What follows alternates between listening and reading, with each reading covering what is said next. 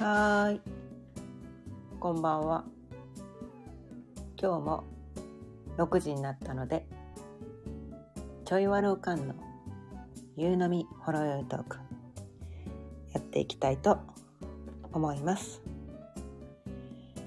今日のお題は、現状を肯定するだけでいいというお題でお伝えしていきたいと思います。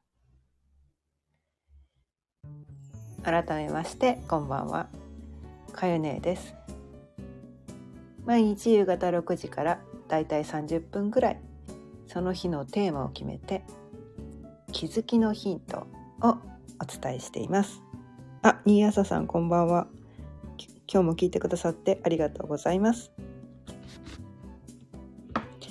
でねこのまあ現状を肯定するだけでいい。そう。もうねこれだけでよかったりするんですよね。幸せになる方法。すごくシンプル。すごくシンプルなんですよ。まあねこれまでもね何度もこうお伝えしてきている内容とめちゃめちゃかぶってると思うんですけど。うん。まあこれやるだけでいいよねっていう、うん、こうなんだろうかな。私たちがこう悩んだりとか苦しんだりとか辛かったりとかするのはこのね現状を肯定できてないから、うん、このままじゃダメだ。なんとかしなきゃ。この思いが、ね、自分がそそのその思考を作って、ね、そう自分で勝手にそう思ってるだけまあ周りにね言われてる言われる場合もあるかもしれないけど、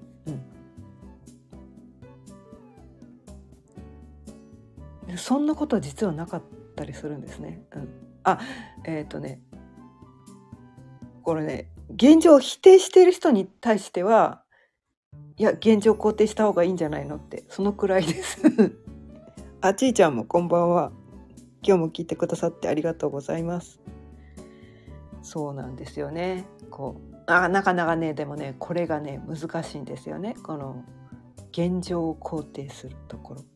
うん、まあ人ってねそもそもがこうマイナス思考にね生まれついてるわけなんですよね。うん、であとはねこのまあ、全ての人がね現状を肯定し,、ま、してしまったらなんだろう進歩がなくなっててしまうとかそういう考え方もあるんですね。うんまあ、ただね現状を肯定した上でやりたいことをやるだけでももういろいろいろだから進歩するのかなとも思うんですよね。うんあここら辺ねちょっとね微妙にねこの頃合いっていうのがね難しいんですけど、うん、ただ今なんかでねこうこう苦しんだり悩んでいたりする人っていうのはまずこのね現状を肯定するところから始めるもうスタートラインですね。うん、その上でね今自分は完璧なんだと完璧なんだっていうところからスタートする。そうしないとこうね現状肯定してもう今までこれでよかったんだそれがゼロベースなんですよね。うん、ゼロベースなんです。だそっから何かねやりたいことを始めるこれやったややってみたいとかねするとプラスにいけるんだけどなんかこうマイナス現状を否定してこの欠乏感みたいなねマイナスのところからこうプラスの方向に持っていこうとするとすごいねなんていうのかねゼロベースのとこよりいっぱい頑張んなきゃいけないっていうね。さ無理して頑張るっていうのがねそのマイナスからなんとかしようっていう。こんな私ダメっていうもうどん底から頑張ろうとしたら仮にねそれがねマイナス10からね頑張ろうとするともう10頑張ってやっと0ベースになって。ね。それをプラス10にしようとするとこう0ベースから10進めばよかっただけなのに本当はね。20頑張んない。倍頑張んなきゃいけないっていうね。すごいなんかね。すっごい頑張んなきゃいけないっていう感じになっちゃうんでね。みたいな。うん、えそれ大変じゃないかな。みたいな。なんかそんな感じ。うん。そう。だね。まずね自分を肯定してこれでよかったんだっていうとこをね経験してほしいなって思うんだけど、うん、でえそれえどうやってそれやればいいんですか？って思うじゃないですか。それにねめちゃめちゃおすすめなのが星読みなんです。まあ他のね他のこういろいろ数比とかね数比占いとかあとは私マヤ暦とかもやるんだけど、うん、そういうのでもいいんだけどそういうのでその自己分析っていうのができるんですよね。自分のこう性格分析みたいなのができたりするんだけどそこで出てくる自分ってあそこでね分かってくる自分ってあ私そうやって生きてきたっていうところに気づけるんですよ。で自分の個性生かして生きてた。ね。そこに気づけるんですよ。あ私そうでした。そうやってずっと生きてきた。あでもえそれじゃダメだと思ってたんだけど。えこれでよかったの？っていうね。ゼロベースに行けるんですよ。それやると。あなんだ。私このままでよかったんだ。って思えるんです。それまでねなんかこう自分はこう間違ってるね。こんな性格こんな性格ダメみたいなね、うん、このままじゃダメみたいなね。マイナスに言ってたんだけど。そうじゃない。あなんだこのままでよかったんだ。てかなんだ才能だったんだこれ。今まで普通に。ただね普通にやってただけだったんだけど。これ才能だ。あ他の人できないの？え？え？みたいな。え？そうなんだ。みたいな。そうそう。あケロリーさんこんばんは。今日も聞いてくださってありがとうございます。頭私聞けなかった。そうなんですね。うん。そうそう。今日はねこのね現状を肯定するだけでいいっていうことでうん。こうね。まあ現状を否定する否定してしまうからそれが悩みになっちゃうんですよね。これじゃダメ。このまんまじゃダメ。みたいなね。どうしたらこう良くなるんだろう。みたいな。なんかこう上を見なんていうかな。そう。今のままじゃない。今の自分じゃない。何者かになろうとする。ね。現状を否定するっていうところが全ての悩みなんですよね。多分。うん、このままでいいんだ。みたいな。このままでいいんだ。このままで完璧なんだっていうところから、うん、そこから始めて、ね、ゼロベースに一回行ってそこからなんていうのかな。本当はどうしたいのみたいなね,、うん。ね悩み今までだから悩む必要がないことに結構悩んでたりするんですよ人って。ね、なんかね私星読みを学んでね一番最初に思ったのは悩みが悩み悩まなくていいことに悩んでたって。なんだ？みたいな。悩みは悩みじゃなかったんだ。悩まなくていいことに悩んでたんだっていうことに気づけて拍子抜けしたっていうのはね。あの何度もね同じことをお伝えしてるかもしれないけど、うん、なんかねそこがねすごく強く感じてでね周りの人見るといろいろ悩んでる人って多分私と同じなんじゃないかと思ったんですね。悩まなくていいことで悩んでたりしないですか？みたいな。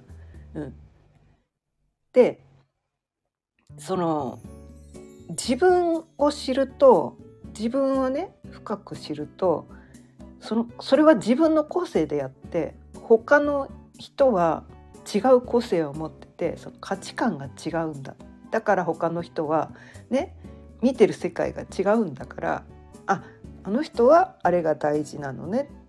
私はこれが大事。あの人と同じ考えにもならなくてもいいんだなみたいな。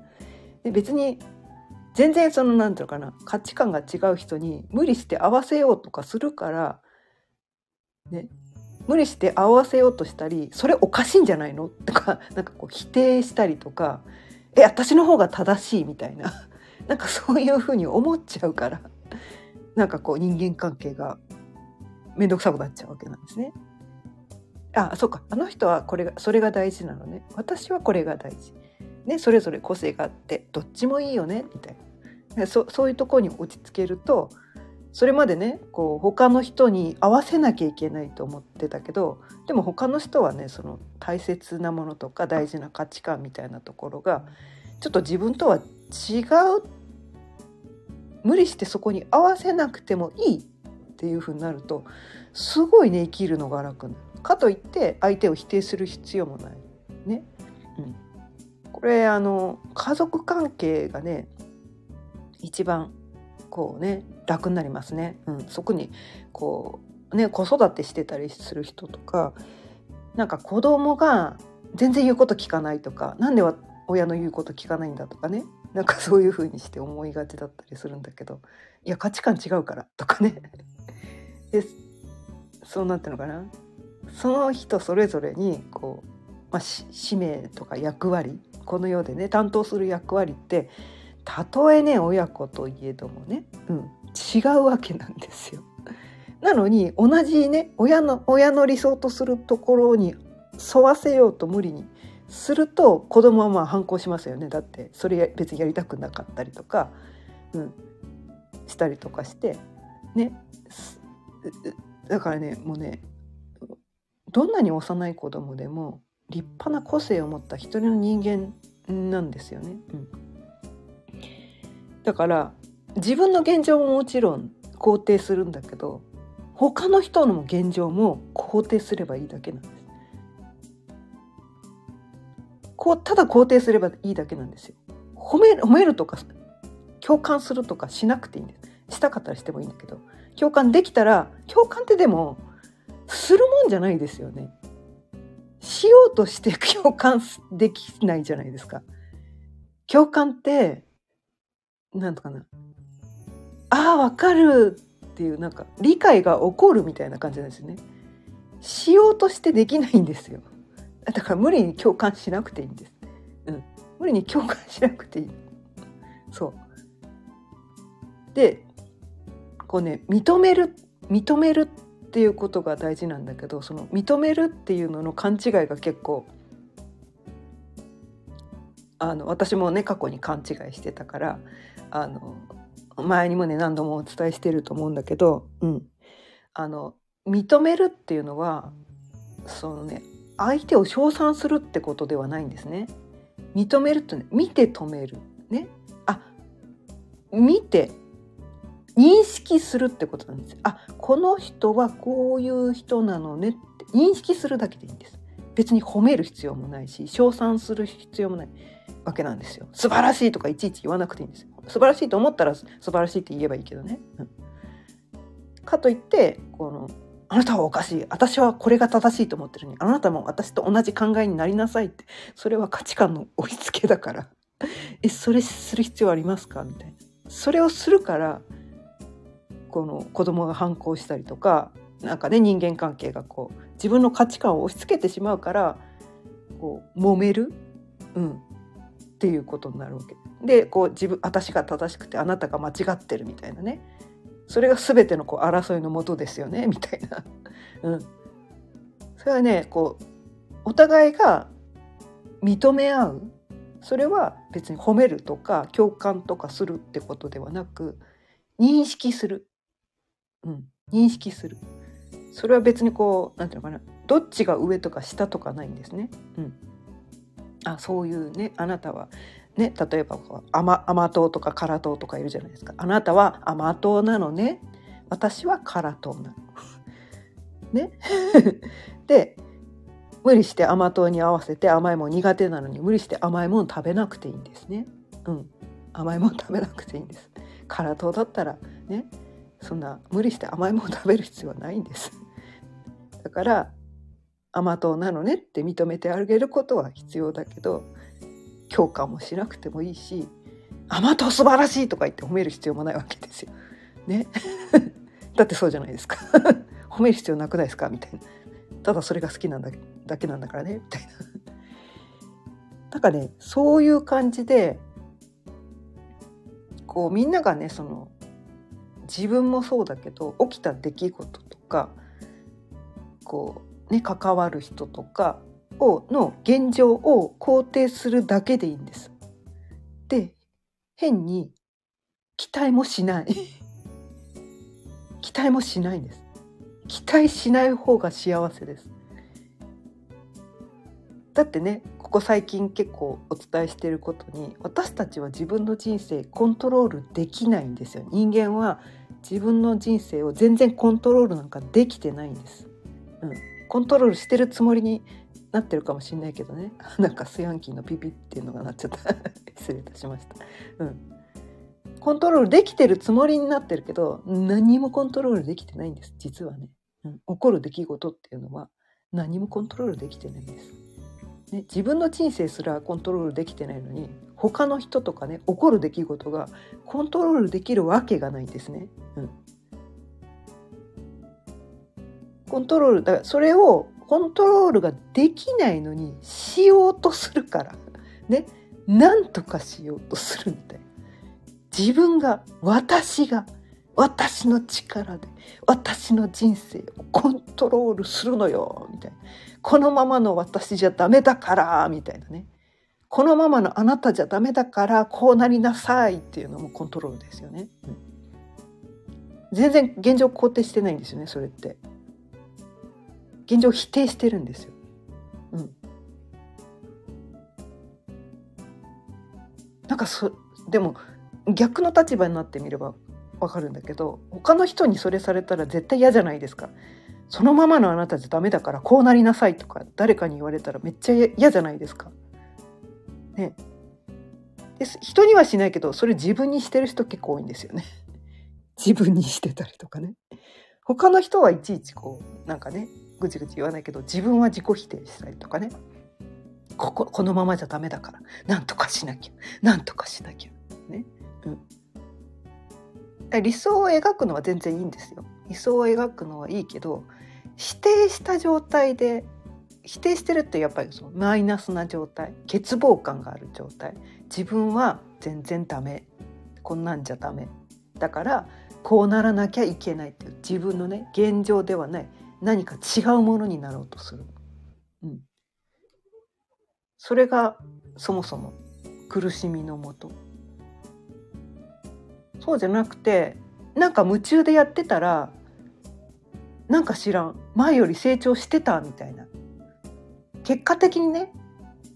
結果的に成長してたって。それはね自動的に起こるんですよ。私たちほっといても毎日新しい出来事に出会ったりとかね新しい人とのこのコミュニケーションとか。で毎日ね成長してるんです。ほっといても。ほっといても成長してるんです。無理して頑張んなくても成長してるの。うん、そこをそこが何て言うのかな。信頼。自分に対する信頼。それえっ、とね。宇宙に対する信頼と言ってもいいしもうね自然の摂理なんですよ。だって植物だって雑草とかめっちゃすごいじゃないですかほっといてもめっちゃ成長するじゃないですか。うん成長してるんです。まああのね横に成長するのは嫌かもしれないけど、うん、成長してるんですよ。うん、それをだからなんかこうほっといてもほっとほっといてなんかね宇宙を信じて自然の摂理を信じて自分のなんていうのかなあるがままを肯定してで自分の心に従って生きてたらナチュラルに成長できるんだけど方向性が違くて自分の今の現状を否定して自分じゃない何者かになろうとするとそれは一生なれないので 自分じゃない何者かには一生なれないのでそうすると全然成長してないっていうふうに感じちゃうわけなんですよね。だって自分じゃない何者かにはなれないわけだから成長感じられないわけですよねそうすると。ああそれは当たり前ですよねみたいな。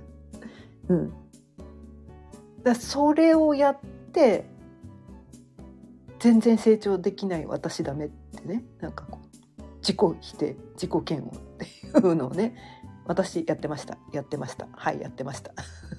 そう。あとはねなんかだからねそれ認識の問題だけで実は実はそう自分で自己認識っていうのかな。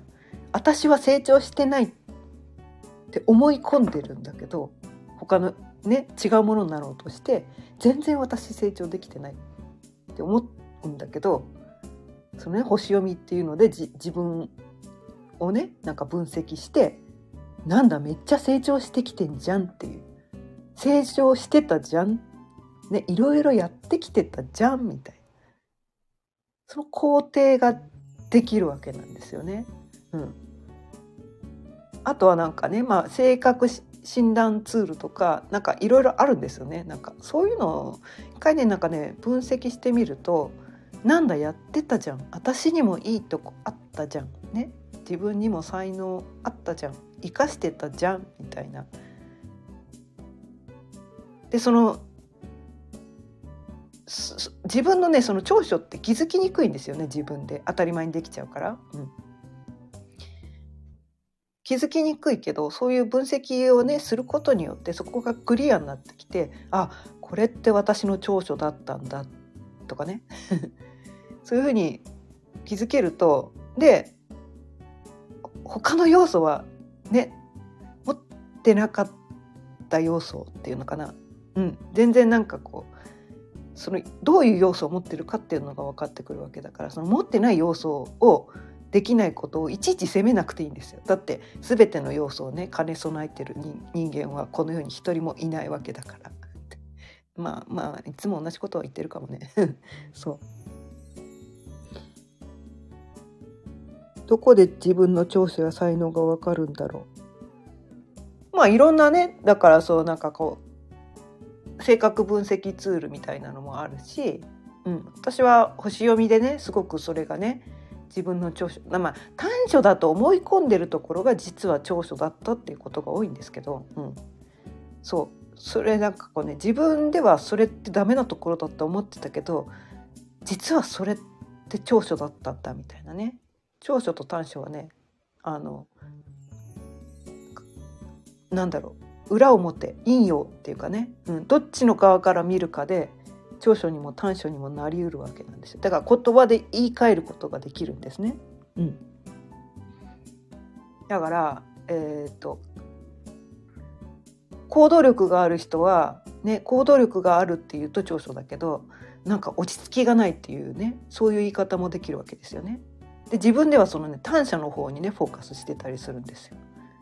ね、であとは行動力がない人はねあの私って行動が苦手でみたいな。全然行動ができないんですとかって短所だと思ってるけどその人がいつもね落ち着いた感じでそのその場にいてくれるだけで周りの人がねなんかすごい癒されるとかね。そういう長所だったりするんだけどその人自分で動いてるわけじゃないから長所だって思えなかったりするんだよね。うん、えだって私何もやってないんですとかね。いやいやあなたいてくれるだけでいいからみたいな。そういう人もいたりするんですよ。あなたがそこにいてくれるだけで周りがどんなに癒されてるかみたいな。そういう人もいるわけなんですね。うん、そういうのを一つ一つねこうクリアにしていくと私には何もないとかね。私には短所ばかりって思ってた、うん、そういう人があのね自分のね長所に気づけるんです。あここでねちょっとね宣伝させてください。私あのね昔あの自己肯定感がめちゃめちゃ低くて自分が嫌いでもう自分責めがひどくてもうめちゃめちゃこうコンプレックスまみれの人だったのででね星読みを知ってそれをねあのその悩みを手放すことができたので私を好きになる星読み講座っていうのね動画講座ね販売してます。もしよろしければ。もしよろしければ。うん。あのそれはねちょっとねあのね答えは答えはね自分で自分の中にしかないからね。私のね星読み講座はねちょっとね普通のねえっ、ー、と何々座はこういう性格ですとかそういう感じの講座じゃないんです。自分に向き合って自分の中にあるねその性質をこう自分で見つけるっていうねちょっとね複雑な コーチング的な感じのね。うん。あなたがそこにいるだけで癒されるなんて言われる人めっちゃ憧れる。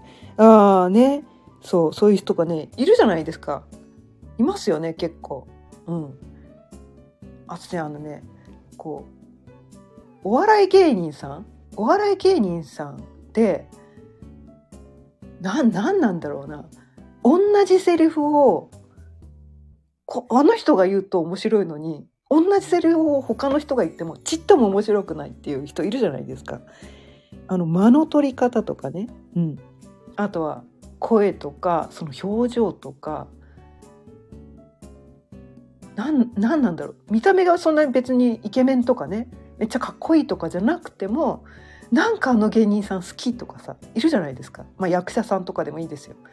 なんかあの人いいよねみたいなそういうことなんですよね。うんだから長所っていうとねこう素晴らしいこうな何かすえーと、分かりやすい才能がある飛び抜けた何かすごいことじゃないと長所じゃないってね思い込んでたりするんだけど、ね、めちゃめちゃこう学歴が高いとか身長が高いとかめっちゃかっこいいとか美人とかねスタイル抜群とかねそういうのが長所だって思うけどいやそそれもまあ長所かもしれないけどその見た目で現れてこないところの長所の方が私は何て言うのかなすごく大事なのかなっていう気がしてきてて、うん、そのその人が漂わせてるこの雰囲気とか、うん、あとはその何て言うのかな。行動パターンとか、うん、なんかやっぱそういうとこだと思うんですよね。だからモテる人が必ずしもかっこいいとか美人とか限らないっていうの聞いたことありません、うん、結局その人のどこがすば素敵なのかっていうのはその見た目とは限らない、まあ、見た目もねゼロじゃないですよもちろん。それも長所ですよ立派な。でもそこだけじゃないのかなって思ったりとかして、うん、その内面のその人が持っているエネルギー、うん、それがその人の個性ね。その組み合わせなんですよね。バランス。バランスがね人それぞれねこう違うわけですよ。似たような要素。ね優しいとかねあのこう努力があるとか落ち着いてるとかなんかいろんなこう要素がねみんな似たような要素を持ってるんだけどそのバランスが人によって違うんですよね。そのパーセンテージがそれぞれ違ったりとかしてそれがその人ならではのこう絵も知れぬこう雰囲気になってきてそこがいいみたいな、うん、それは相性でね。好き嫌いがあるから。ね。全ての人に万人に受け入れられる長所は長所はないので、うん、でもなんかそれは自分が持ってる要素を長所の側から見ることができる。短所の側から見ることもできるんですよね。うん、だから私はこれを長所の側から見ればいいだけだよねって思ってるんですよ。個性同じ個性どっちからも見れるんだったら長所の側から見れば現状肯定じゃないですか。それが現状肯定ってことなんです。うん。何もなんかこう突出した素晴らしい何かものかであることじゃない。そうじゃないってこと。その個性イコール長所なんですよ。長所として認識することもできるってことなんです。うん、それを自分だけじゃなく他の人にもやっていけばいいんですよね。うん、だからうん、プラスの側から見てあげればいい。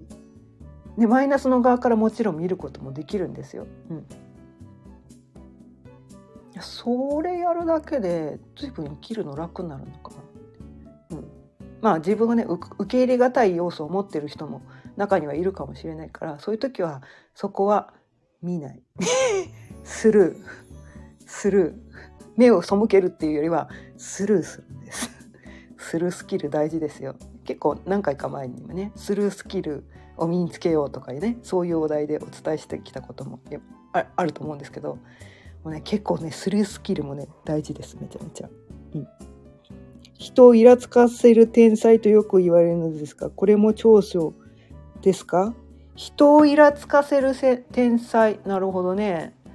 うーんとそれを違う言葉で言うとどういうことなんだろう？どうどういうところがこう色イラつかせるのかがちょっとよ分かんないですけど、うん、それは相性もあるんですよね。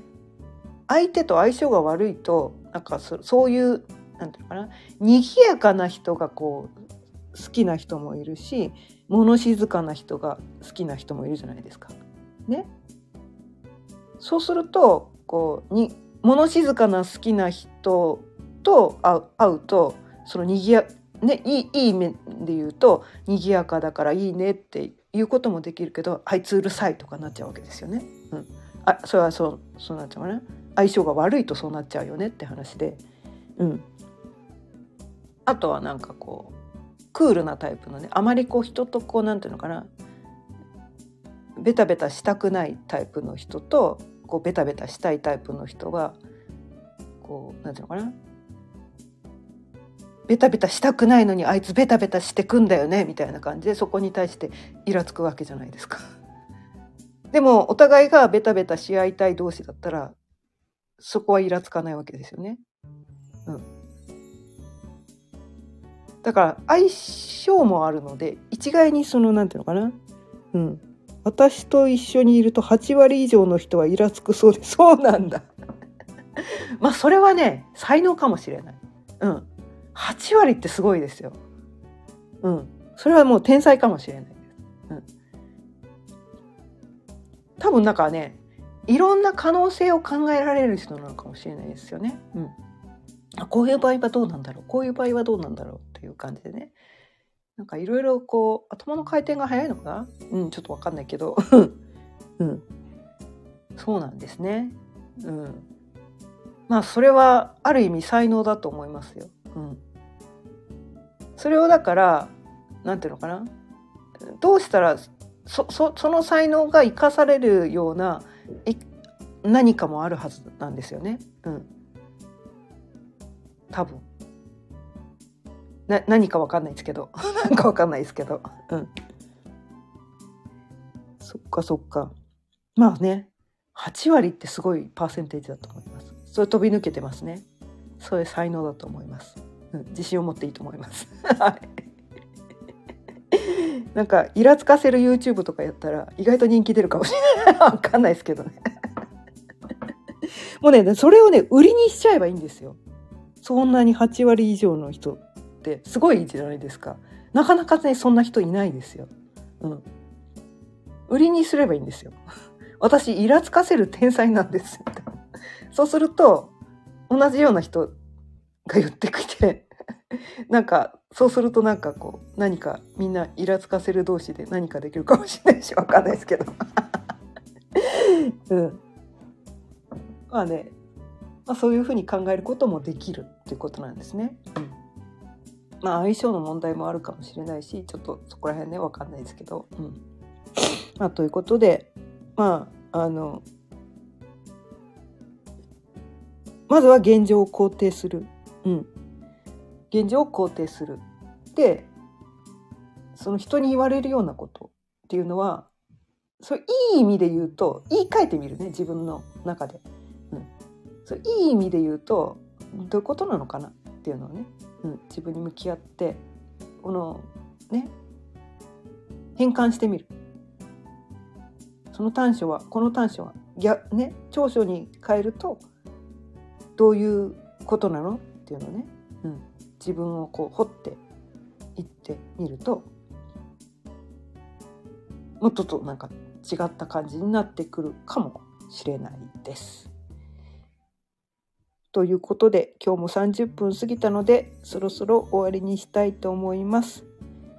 今日も聞いてくださってありがとうございました毎日夕方6時からだいたい30分ぐらいその日のテーマを決めて気づきのヒントをお伝えしていますまた聞いてくださったら嬉しいですそれではまた明日さようなら。